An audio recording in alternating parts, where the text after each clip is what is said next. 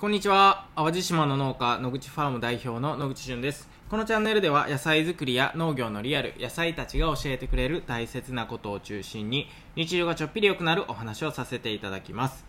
えー、先ほど夕方にですね野口ファームのインスタグラムのアカウントで、えー、ライブ配信をしてたんですけれども、えー、まあ、この時にねちょっと話題になったのがスーパーについてなんですね、えスーパーってね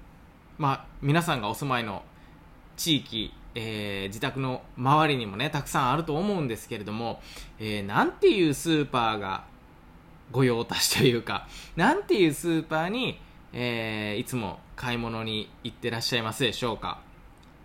えっ、とね、僕たちが住んでる淡路島の南淡路市っていうところではね、まあ、いくつかスーパーがもちろんあるんですけれども、えー、僕たち野口ファームの近くに丸中っていうスーパーがあるんですよ。で、えー、まあこのこの丸中にね、えー、よく行きますよっていう話をしてたら、えー、例えば埼玉県の方は八百子っていうねスーパーに、え、よく行くよとかね、え、あとは関西の方でしたら、えー、なんやろな万代っていうスーパーに行ったりだとかえ、ライフっていうスーパーに行ったりとかね、まあ、こういったあのスーパー一つとっても結構考えてみれば日本中にめちゃくちゃたくさんあるなとかね、え、思ったりしました。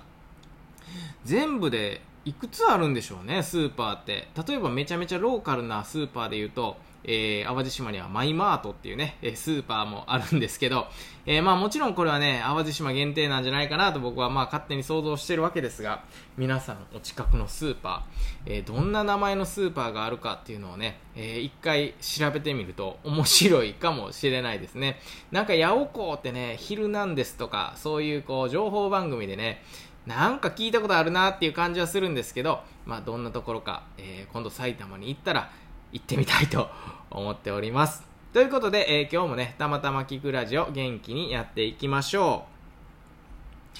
はい、えー、今日のテーマはですね、自分のお葬式をイメージすると自分の在り方に気づけるよっていうお話です。これね、自分のお葬式をイメージするとってねちょっとドキッとするようなことなんですけれどもえこれは今日朝ですね。たまたま僕 YouTube 見てたんですけどその時にあの予祝とかね、まあ、そういったことでまあ、有名というか僕はあの存じ上げてるんですけど大島圭介さんという方の YouTube チャンネルがたまたま上がってきたので、えー、僕はそれをちょっと見てたんですね。であの、まあ、その中であの話の内容ですね。その中でお話しされていたのがあのまあ、自分のねお葬式を例えばあのちょっと空から見ていると、まあ、自分は死んでるんですけど、まあ、その魂というかねお空からあ自分のお葬式を見てたら、えー、例えばあこんな人が来てくれたんやなとかあこんな友達が来てくれたんやあ何十年ぶりのこういう友達も、えー、お葬式に来てくれたんやなとかね、えー、そこでじゃあ友達とか、まあ、お世話になった皆さんがね僕についてね、個人である僕についてどんな話をしてるんやろかっていうのをイメージするとこれから自分がどう生きるべきかとかね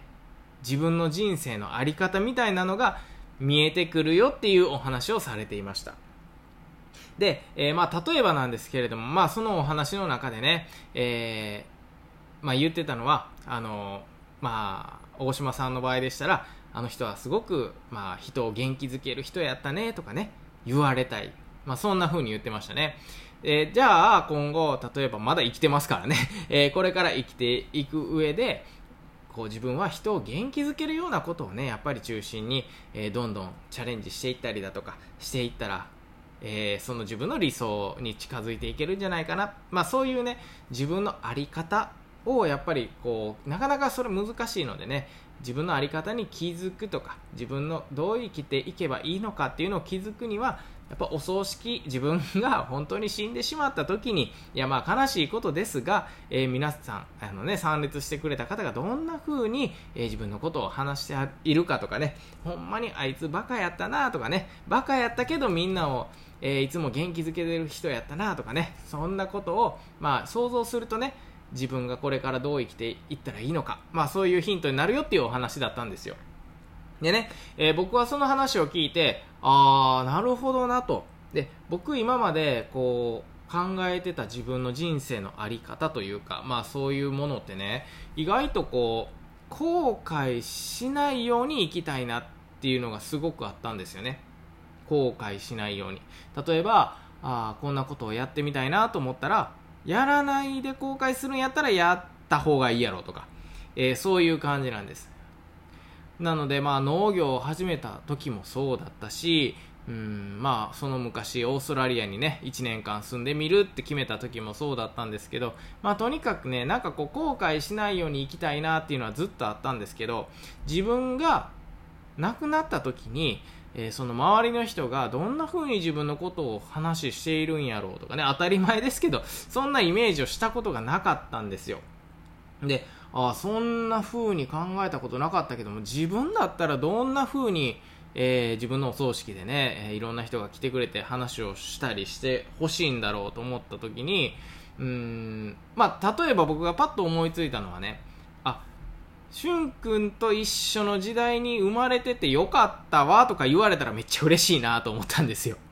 えー、まあ、何かしら僕が、えー、その方の人生の少しでも役に立ってるとか、えー、なんかきっかけになったことがあったとかね、えー、なんか助けてあげれたことがあったのかなみたいな感じなんですよね。なので、まあ、この一緒の時代にね、えー、生きることができてというか、まあ、生まれてきててよかったわとかね、そんな風に、まあ、一人でも二人でも言ってくれたら、まあ、僕のお葬式の時にこう喋ってくれたらね、多分、こう、空から見てる僕が、えー、よかったと、えー、泣けるんじゃないかなと思ったりしましたね。な、まあ、まあ、なのでね、これ、あの、正解とか不正解とかもないんですけど、確かにこの考え方っていうのは一理あって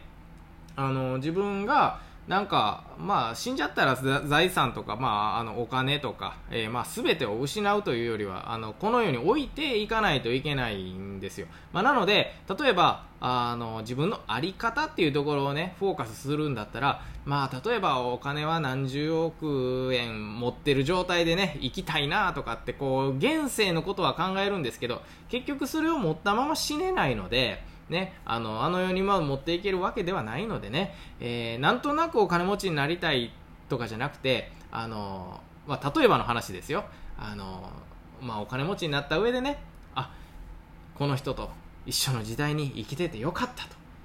思ってもらうにはやっぱりどうしたらいいのかみたいなところまで、えー、お金の使い方だったり時間の使い方だったりだとか、まあ、そういうこれからね生きる上で、えー、何かこう決めていかないと決断していかないといけない時とかちょっと迷った時とかにその自分のお葬式のことをね イメージを持っておけばああやっぱりこう今はね目先のお金とかじゃなくてうん、あのなんか人に役立つことをしたいなとかねなんか人助けになるようなことをしたいとか、えー、それこそまあもちろん後悔しない人生っていうのも全然いいんですよ。いいんですけどなんかこうそういう指標になるんじゃないかなと、えー、思いましたので今日はちょっとねあのドキッとするようなお葬式の話ということだったんですけどもあくまでもイメージですので、まあ、皆さん自由にねあまあ自分がもしかするとまあ確率的には明日死んじゃうっていう可能性ももちろんあるのでまあそんな時にね今日の夜はどう過ごそうかなとかね、えー、そういうのも考えてみるのも少し面白いしまあ、自分の生き方、あり方みたいなところにね、えー、何か考えたり気づいたりするヒントになるんじゃないかなと思ってってました。思ってましたというか思いました。なのでね、今日はちょっとこう、大島圭介さんの YouTube チャンネルを見て、えー、気づいたことをシェアさせていただきました。えー、皆さんの何か少し参考になっていれば嬉しいなと思います。えー、最後まで聞いてくださりありがとうございます。ではまた次回お会いしましょう。バイバイ。